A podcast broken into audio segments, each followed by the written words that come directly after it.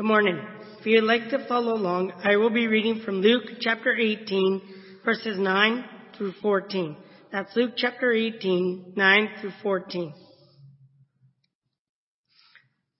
To the name, to some who were confident of their own righteousness and looked down on everybody else, Jesus told this parable. Two men went up to the temple to, to pray. One a Pharisee and one the other a tax collector. The Pharisee stood up and prayed about himself. God, I thank you that I am not like other men. Robbers, adulterers, adulterers, or even like this tax collector. I fast twice a week and give a tenth of all I get. But the tax collector stood at the, at a distance. He would not even look up to heaven, but beat his, his breast and said, God, have mercy on me, a sinner. I tell you that this man, rather than the other, went home justified before God. For everyone who exalts himself will be humbled, and he who humbles himself will be exalted. Thanks, Jason. Good morning, everybody. For those of you who don't know me, I'm Miles McMillan, um, minister here at this congregation. Uh, I hope everybody had a big breakfast this morning, because if you didn't, our discussion might be making you a little bit hungry. Uh, we're going to be talking about pie today. Everybody loves pie, right? Um, you're probably visualizing what your favorite kind is right now. I had a very privileged upbringing, I think, when it comes to pie because my grandma was like an expert pie maker. Um, she made some pretty outstanding banana cream and apple pies, and they were pretty hard to beat. And so I think I'm maybe somewhat of a, I don't know, a connoisseur of pies or something. Uh, it's also Saskatoon season right now, and so I'm pretty excited about that. And I heard there's a rumor, or I heard a rumor that there was a a large bounty of Saskatoons growing in the back of Glenn and Kim's backyard right now, and so I'm holding out hope that maybe a Saskatoon pie is not too far away from from me, maybe in the near future. Um, now, I'm sorry if this comes across as a disappointment, but I don't actually have any pie to share this morning with anybody. Uh, not in the real life sense, anyway. Um, the pie that we're going to be talking about uh, is it, this morning, however, is quite a bit more important than dessert uh, because of who is serving it to us and what it can do for our lives. This morning we're going to be looking back into the same parable we studied last week. I'm sure many realize that from the reading this morning. Uh, the, the parable of the Pharisee and the tax collector. As we already know, this parable is about humility and pride, right? Um, so we're going to be talking this morning more about humility, and we're going to be talking about eating a big slice of humble pie. I'm not sure if everybody is familiar with this expression or not, so maybe I'll start there. Uh, when somebody tells you that they're going to be eating humble pie or they need to eat a slice of humble pie, it usually means that they're going to have to apologize for something that they did or that they're going to have to admit that they did something wrong to somebody else. Uh, it usually means that you have to put your pride aside and sort of humble yourselves uh, before someone else. Uh, it's kind of like this story of, of the wife who was having a shower and then asked her husband to go get a comb from her, uh, from her upstairs suitcase for him, or for her. So the husband went up and he had a quick look around and he, he couldn't find the comb so he came back down and told his wife that, you know, the comb wasn't in the suitcase. So she asked him to go look again. He didn't really like this idea, so he muttered a few times, but then decided he needed to appease her, so he went back upstairs looking for the comb again. He had a quick look, uh, but he didn't see it. So he confidently came downstairs, strutted his stuff into the into the bathroom there, and said, "Yep, you're wrong. And there's no comb in that suitcase." And after a brief and somewhat heated discourse, uh, the wife convinced her husband that he needed to go back up and look one more time. So he made a few remarks, you know, sort of insisting that she was wrong and this was a waste of time. But eventually, he went up to check, and he looked a little closer, and then much to his surprise, right there in the suitcase, there was a hairbrush. Um, at this point, the husband knew that he needed to eat a slice of humble pie. So he went back downstairs with his tail between his legs and walked into the bathroom handed the comb over, and uh, of course she had to ask him, "Well, where do you find it, hun?" it was in the suitcase, right where you said, and then he had realized that he had to apologize for what he had, his behavior and stuff like that. I'm glad this is a hypothetical story. Of course, this would never happen to Alicia and I. Um, uh, that story might have been about me. I don't know. Um, you know, it, it, it was hard to choke down that slice of humble pie, but it was the right thing to do. And, uh, and so we can see that humble pie may not be as easy to eat as grandma's homemade apple pie, right? But the pie that Jesus offers to us in this parable of the Pharisee and the tax collector is so important that we just need to take him up on his offer. Learning how to be more humble is tough work. But the other option is that we live a life of pride like the Pharisee in the, in the parable, and we just can't afford to make that mistake. Last week, Raleigh talked to us about humility and the gospel, and we spent some time examining the two prayers of the Pharisee and the tax collector that we just read again, uh, that Jason read to us. And then Raleigh pointed out last week that, you know, God hates pride. It's, it's very simple. Uh, he hates pride and he loves humility. He loves people that are humble. We talked about how humility is not a sign of weakness like it might seem, but it's actually a sign of strength because it requires a lot of strength to humble yourself. We also looked at the life of the apostle Paul a little bit and, and we talked about how he viewed his accomplishments uh, as garbage, actually, compared to this all-surpassing worth of knowing Christ Jesus. In short, Raleigh did an excellent job of reminding us about how important it is to be humble in our walk with God. And so this morning I want to continue on that theme of humility. I think many of us understand the importance of humility, but we struggle to carry it out, don't we? It's difficult for us to know how to get from where we are now to where God is calling us to be. But fortunately for us, Jesus describes exactly how we can get there and how we can make this journey. And in the lesson this morning, that's what we're going to do. We're going to address this one simple question. How can we become more humble? So maybe the best way for us to learn about how to eat humble pie is to look at Jesus' definition for humility. Uh, the one that he kind of outlines in this parable. Sometimes a really good way to define a term, at least I find, is to sort of talk about what the opposite of that term is. And so that's exactly what we're going to start with this morning. Jesus says in verse 14 here that all who humble themselves will be exalted and all who exalt themselves will be humbled. So we see that uh, from Jesus' words that the opposite of being a humble person is being the type of person who likes to exalt themselves, right? We take that understanding and back up into verse 9, we also see the attitude Jesus considers to be self-exalting. When he says uh, that the Pharisee was confident in his own righteousness and that he looked down on others. So we can conclude then that people who exalt themselves, you know, people that are full of pride, these types of people are the types that believe that they stand on their own. Someone who exalts themselves believes that all the successes and all the good things in their lives are a result of their own goodness or their hard work or their own doing in some way. And Jesus points out to, uh, he also points out to us that self-exalting people like to compare themselves to others to see how they're doing. And if they think they're not doing as good, they'll try to find a way to look down on other people. So we come back to trying to draw a definition for humility from this section here. Verse 14, uh, in verse 14, Jesus says that the opposite of pride is humility. So if we look at Jesus' definition of pride, we'll also be able to understand his definition of humility. And like it says in verse 19, he defines someone who is prideful as one who has confidence in themselves and also a person who looks down on others. So for the purposes of this lesson, we're going to take those two attributes or those two characteristics and use that as the definition of pride. Now, because Jesus said that self-exaltation or pride is the opposite of humility, then we can conclude that uh, a humble person is somebody who has confidence in God instead of themselves and someone who builds other people up instead of tears them down. Now remember that our focus this morning is to answer this question, how do we become more humble?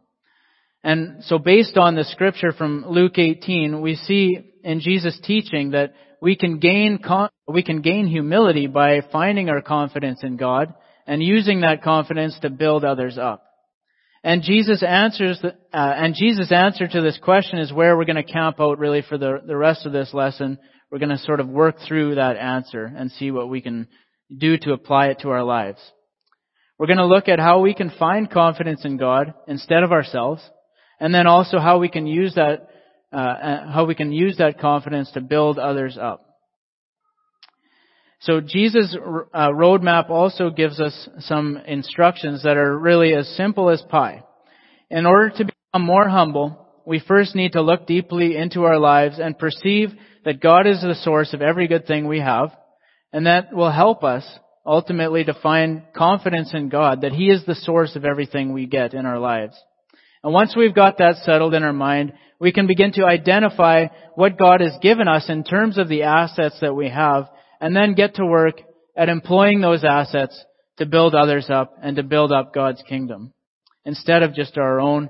And doing this will in turn allow us to build others up. So Jesus kind of lays out a roadmap here for us to follow. So we're going to start with the first one, perceiving. Uh, we're going to we're going to talk about perceiving that God is the true source of everything that we have in our lives. We live in a culture today where individuality is celebrated, right? Uh, in part, uh, our our culture measures the success of an individual based on how well they they do at um, making their own way in the world. You could say. We are encouraged to better ourselves by further developing our strengths and our talents so that we can be more successful. Now, taking responsibility for ourselves is not necessarily a bad thing.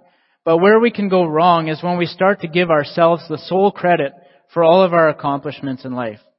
We talked about the idea of stewardship, or we ha- we do talk about the idea of stewardship sometimes. And we know that a steward is someone who looks after something they don't own, right? Like a like a caretaker or something like that.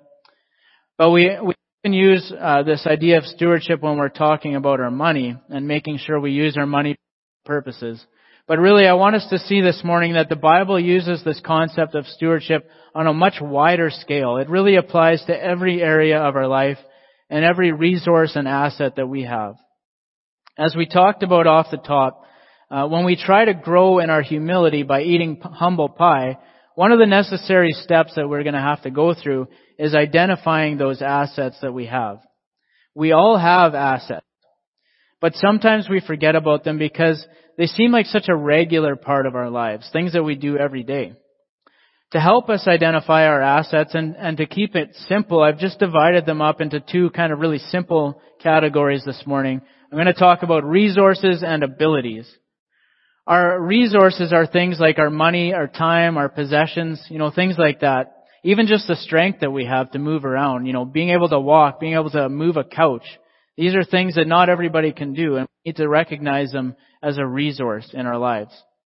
Other abilities, uh, like strengths, uh, sorry, other things like abilities are things like our gifts, our talents, our abilities, things like this, our intelligence. Uh, and in our individualistic society, like we mentioned earlier, we're told to use these assets here on the screen, things like this, to build ourselves up uh, and make ourselves prosper. So if we're good at math, for example, we might use that skill to our own benefit by getting a greater education in math and then finding a career that plays to our strengths so that we can earn a living. Now, there's nothing wrong with using your skills to earn a living. In fact, I think that's a good thing to do. But where the danger lies is that we might start to believe that we are the owner of that ability or that resource instead of a steward of it. And when that happens, we can start to view our talent as a tool to be used solely for our own advantage. Going back to the parable uh, and looking at, at, at the Pharisees' uh, remarks here, I think we can see that this is what Jesus was getting at about this Pharisee, that he viewed everything as his own. The Pharisee looked, him, looked at himself during this prayer, sort of self-reflecting, and totally missed the fact that God owned all of his money. It was all God's money. And, and what the Pharisee was doing was only giving back a tenth of what God had given him. The Pharisee missed the fact that God had allowed him to grow up in a privileged environment where he had a great education and he had a huge head start in understanding the difference between right and wrong so that he could avoid sin. The Pharisee missed the fact that God had given the practices of fasting and prayer to him as a gift that he could use to have a relationship with his God. And instead of, um, and instead the Pharisee had actually turned these things into sort of a badge of honor for himself, thinking that when he did them, he was sort of uh, having a trophy or something for himself. The Pharisee didn't understand that these blessings in his life were not actually his own, but a gift from God. And it's easy for us to see this problem in the life of the Pharisee, but I think it can be easily, uh, just as easy, sorry, to miss that in our own lives, to not see it in our own lives. And I think that's why there's just so many warnings in scripture about this very thing. Uh, one of the warnings I wanted to look at comes from Romans 12 verses 3 to 8. Let me just read it here and then we'll break it down. It says, For by the grace given me I say to every one of you, do not think of yourself more highly than you ought, but rather think of yourself with sober judgment, in accordance with the faith that God has distributed to each of you. For just as each of us has one body with many members, and these members do not all have the same function, so we in Christ, though many, form one body, and each member belongs to all the others, we have different gifts according to the grace given to each of us. If your gift is prophesying, then prophesy in accordance with your faith. If it is serving, then serve. If it is teaching, then teach. If it is to encourage, then give encouragement. If it is giving, then give generously. If it is to lead, do it diligently. If it is to show mercy, do it cheerfully. The apostle Paul starts out here by saying that we need to be careful about how we view the things we are good at. He says that we need to be realistic with ourselves and see ourselves with sober judgment. We should have an honest and sort of realistic view of who we are, not thinking that we are better than we really are. Pride, uh, uh, pride is believing that we have manufactured our own resources and abilities instead of perceiving uh, that they're a gift from God. What Paul is saying here is that God distributed those things to us, and he points out that the reason he distributed, uh, the reason that he did distribute them to us was so that we could use them for the betterment of the people around us. You know, he says that we all belong to one another. The Pharisee recognized himself as the source of his righteousness instead of God. He saw himself as the manufacturer of his own resources and his own abilities. But Romans tells us that the true source of the assets in our lives is not actually ourselves, but they are gifts from God, that God distributed them to us.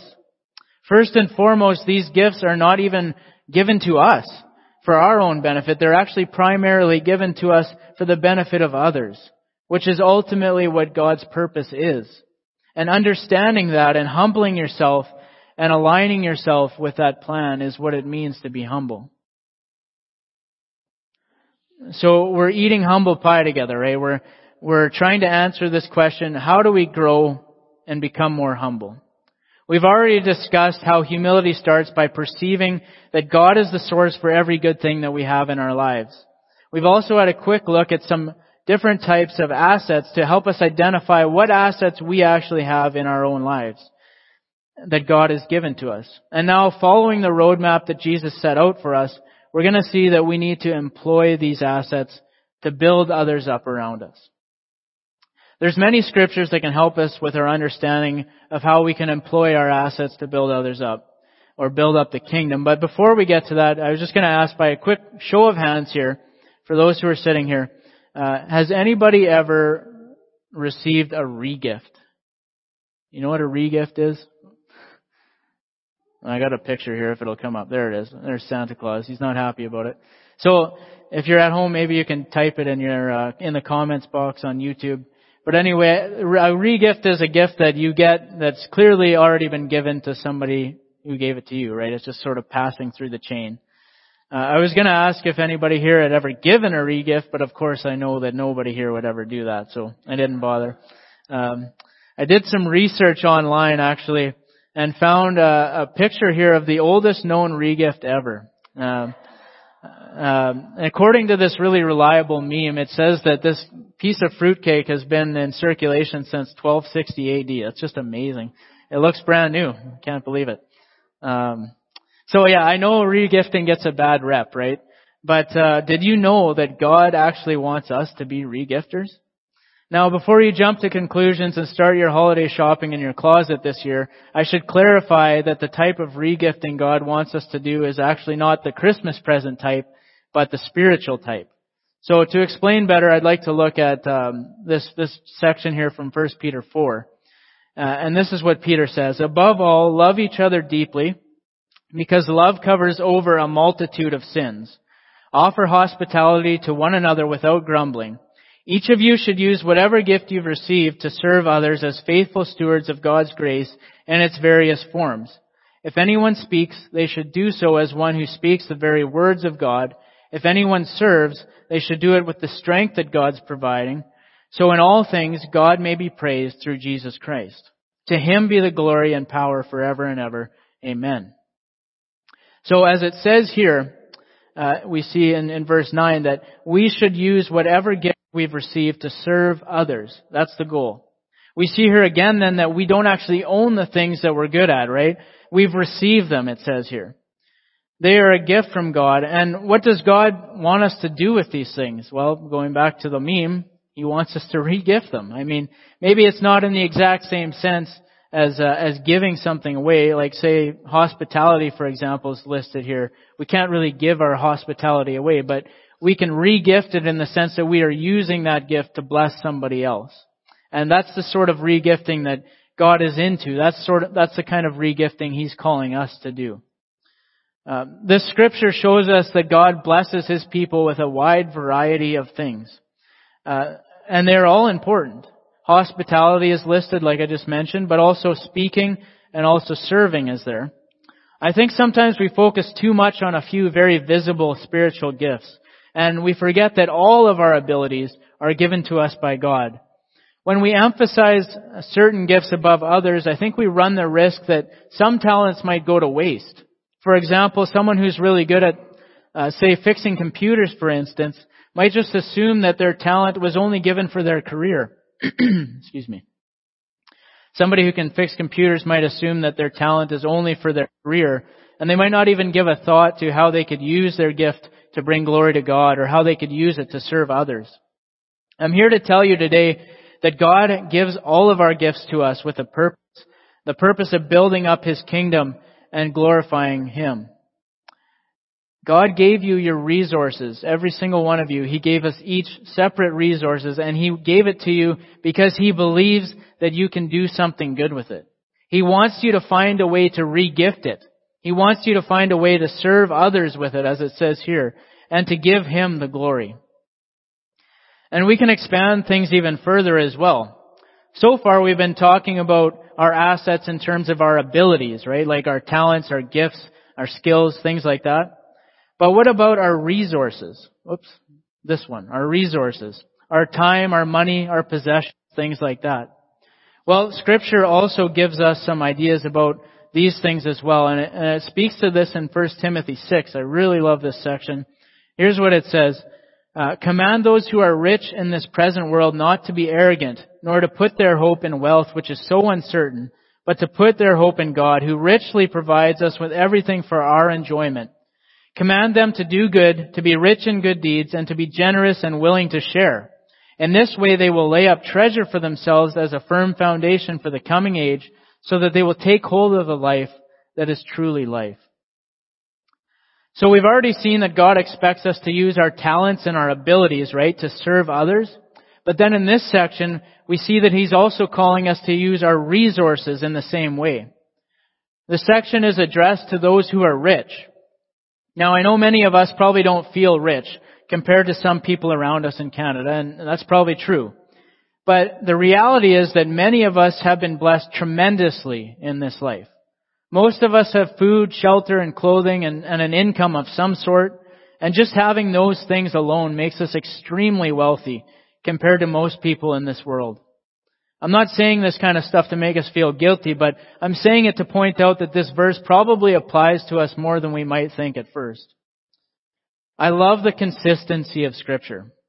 In the same way that God wants us to use our talents and abilities to glorify Him, we also see here in this verse that He wants us to use our resources to glorify Him as well. And in the same way that God is the giver of our talents and abilities, He's also the giver of our resources. Check out what it says in verse 17. It says God provides us with everything that we have. And just like it is with our talents and resources, where we can use those things to provide for ourselves, like maybe getting a job or something, this verse also teaches us that God gives us our resources for our own enjoyment. But, and don't miss this, we can't stop there.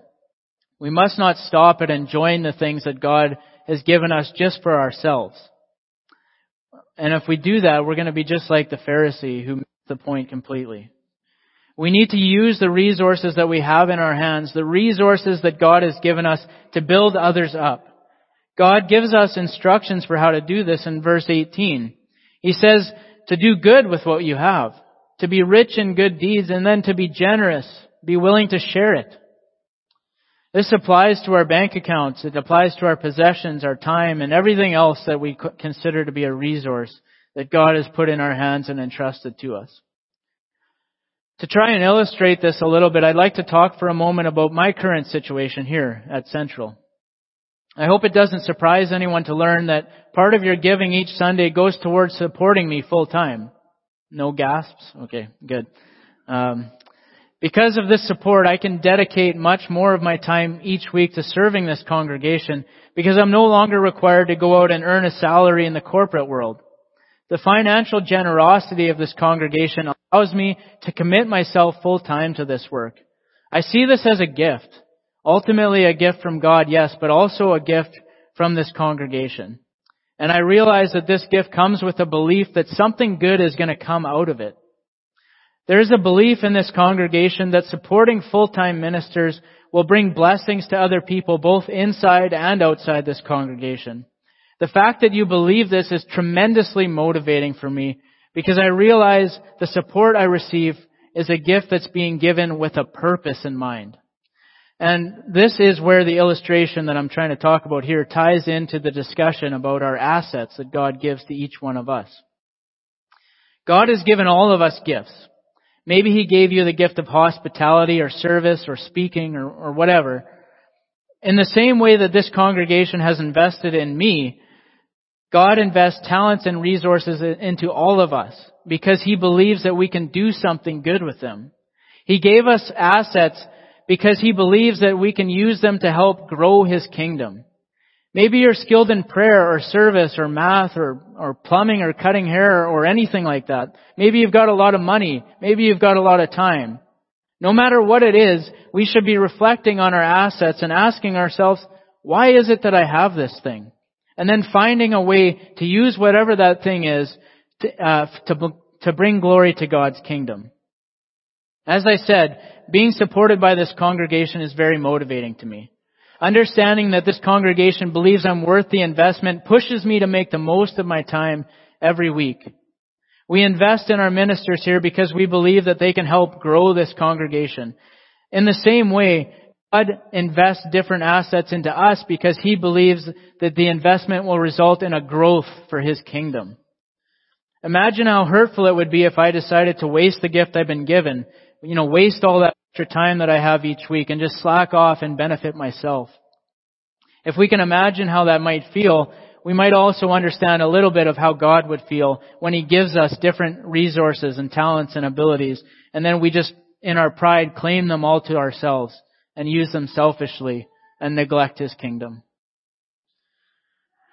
This concept of using our resources we've given for good is, uh, is all over scripture, as we've already seen. Another great example that I'd like to look at is actually another parable that Jesus tells in Luke uh, from chapter 12. And I'll read verses 42 to 48. The Lord answered, Who then is the faithful and wise manager, whom the master puts in charge of his servants to give them their food allowance at the proper time? It will be good for that servant whom the master finds doing so when he returns. Truly I tell you, he will put him in charge of all his possessions. But suppose the servant says to himself, My master is taking a long time in coming, and then begins to beat the other servants, both men and women, and to eat and drink and get drunk. The master of that servant will come at a day when he does not expect him, and at an hour he is not aware. He will cut him to pieces and assign him a place with the unbelievers. The servants who know the master's will and does not get ready or does not do what the master wants will be beaten with many blows. But the one who does not know and does things deserving of punishment will be beaten with few blows. From, from everyone who has been given much, much will be demanded. And from the one who has been entrusted with much, much more will be asked. Okay, so backing up to the start of this parable, um, we see that there are many servants, but Jesus chooses to focus on this one, uh, who he calls the wise manager. In the parable, the master of the house puts this one manager in charge of all the other uh, servants, and he gives him this special responsibility to look after the other servants. He wants him to use this responsibility that he's given to bless the other servants in his household, looking after their needs, making sure they're fed and well supplied. The parable warns that when the master returns, he expects to find this manager doing his job and living up to the responsibility that the master gave him. He expects to find the manager um, taking care of the people under his care. But instead, the parable is alluding to a time when the master will return to find the manager doing the exact opposite of what the master has asked him to do. When he comes back, instead of finding the manager using the gift of authority that he's been given to serve others, he actually finds the manager using his gift uh, of authority to his own advantage and to the disadvantage of the people around him. In other words, the manager is using the assets that he has to exalt himself, just like the Pharisee in Luke 18, instead of building others up, which is what the master wanted him to do. He considered himself better than others and used his gifts to tear them down. The conclusion of the parable, which is outlined uh, right at the end there in verse 48, I think it should give us chills, really. It says that everyone who has been given much, much will be demanded, and from everyone who has been entrusted with much, much will be demanded. Or much more will be asked, sorry. Uh, brothers and sisters, we've all been given abilities and we've all been given resources. And these things equate to responsibilities from God. He gave them to us because He believes that we can do something with them. Some of us will have more gifts and resources than others, but we're all responsible for using what we have uh, to bring glory and serve God. This is what it means to be humble. The manager of the story uh, was not humble. He decided to use his resources to exalt himself. But we can't make that same mistake. Being humble demands that we deny ourselves and that we use what we've been given to serve others instead. So if we go back to the short list of uh, abilities and resources we looked at, we can see that we all have something from God. All of us.